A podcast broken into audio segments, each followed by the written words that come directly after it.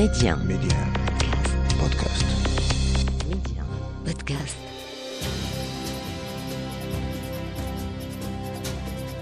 قبل أيام قليلة أطفأت إذاعة البحر الأبيض المتوسط الدولية ميديان شمعتها الثانية والأربعين بعد أن رأت النور آه، وانطلقت مسيرتها في الثامن من سبتمبر سنة 1980 التحقت بها سنة بعد ذلك بعد بداية مسار في الصحافة المكتوبة لتبدأ الرحلة بكل حمولاتها.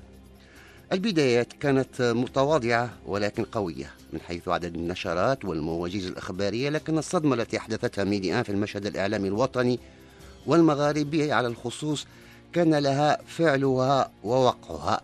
شيء جديد حدث وانعكس وأثر وطبع وترك تلك البصمة المستمرة حتى الآن. عشية الذكرى الثانية للميلاد بدأت الانطلاقة الجديدة المستمرة الآن في تجلياتها المتعددة. أول بث لنشاط الظهيرة ثم في فترة لاحقة النشرات الصباحية. ثم جاء الحدث الأول الأكبر الذي قامت ميديا بتغطيته في تلك المرحلة من تاريخ المنطقة والعالم بكل تفاصيله بطريقة أثارت عندها الكثير من الاهتمام. في تلك الفترة بالطبع لم تكن موجودة أدوات التواصل والعمل الحالية. لا إنترنت لا أجهزة حاسوب متطورة لا هواتف ذكية مجرد تلك الآلة الجميلة التي ما زال ذكرها يحصل على كتفي عندما أتذكرها. آلة النقرة الثقيلة الأستوديو الصغير المتنقل مع الهاتف الثابت والفاكس للحصول على الوثائق وإرسالها. الحدث الأول أكبر إذا بالنسبة لميدي1 في بداية انطلاقتها كانت إذا قمة فاس العربية بشقيها الأول والثاني والتي عبدت الطريق لأول تصور عربي للسلام مع إسرائيل. مبادرة الأمير فهد كان عندها ولي عهد المملكة العربية السعودية. ما الذي نعنيه بقمة فاس بشقيها الأول والثاني؟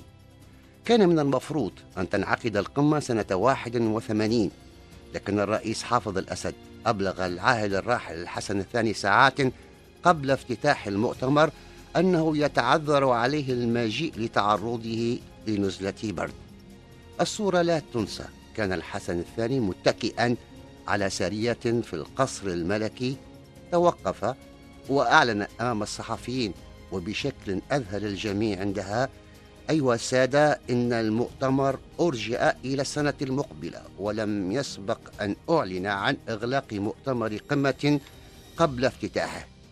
وقال الحسن الثاني عندها أن سوريا إذا تركنا لبنان جانبا هي الدولة الوحيدة التي يوجد جزء من أراضيها تحت الاحتلال.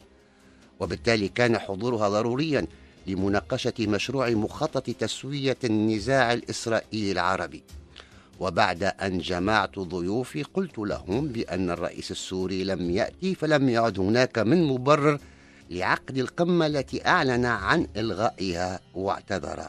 ربما كانت هذه الطريقة غير مهذبة ولكن لا أريد أن يرتبط اسم فاس بفشل مؤتمر قمة. لنظر موعدا بعد سنة في نفس الوقت. وفي السنة المقبلة التقينا. سنة 1982 وكان الجميع حاضرا.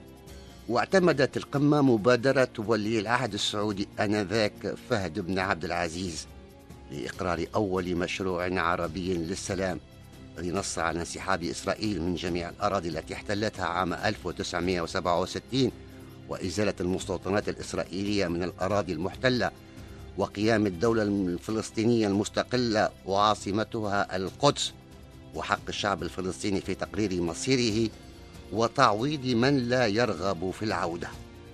وقال العاهل الراحل الحسن الثاني في مذكراته بعد ذلك رغم أن مصر كانت مطرودة من الجامعة العربية فهي كانت حاضرة معنويا. وأعطى مثالها الدليل على أنه يمكن استعادة التراب المحتل عن طريق التفاوض. لقد كان حصول مصر على أرضها السابقة مغرية للغاية بالنسبة لجميع أولئك الذين كانوا يقتنون أسلحة كانت لا تصلح لأي شيء وحينما قدم المؤتمر مخطط السلام الذي أعده الأمير فهد لم يكن هناك أدنى اعتراض والتزم به الجميع حتى العراق الذي لم يكن يعترف أبدا بالقرارين 242 و 338 وإلى لقاء قادم.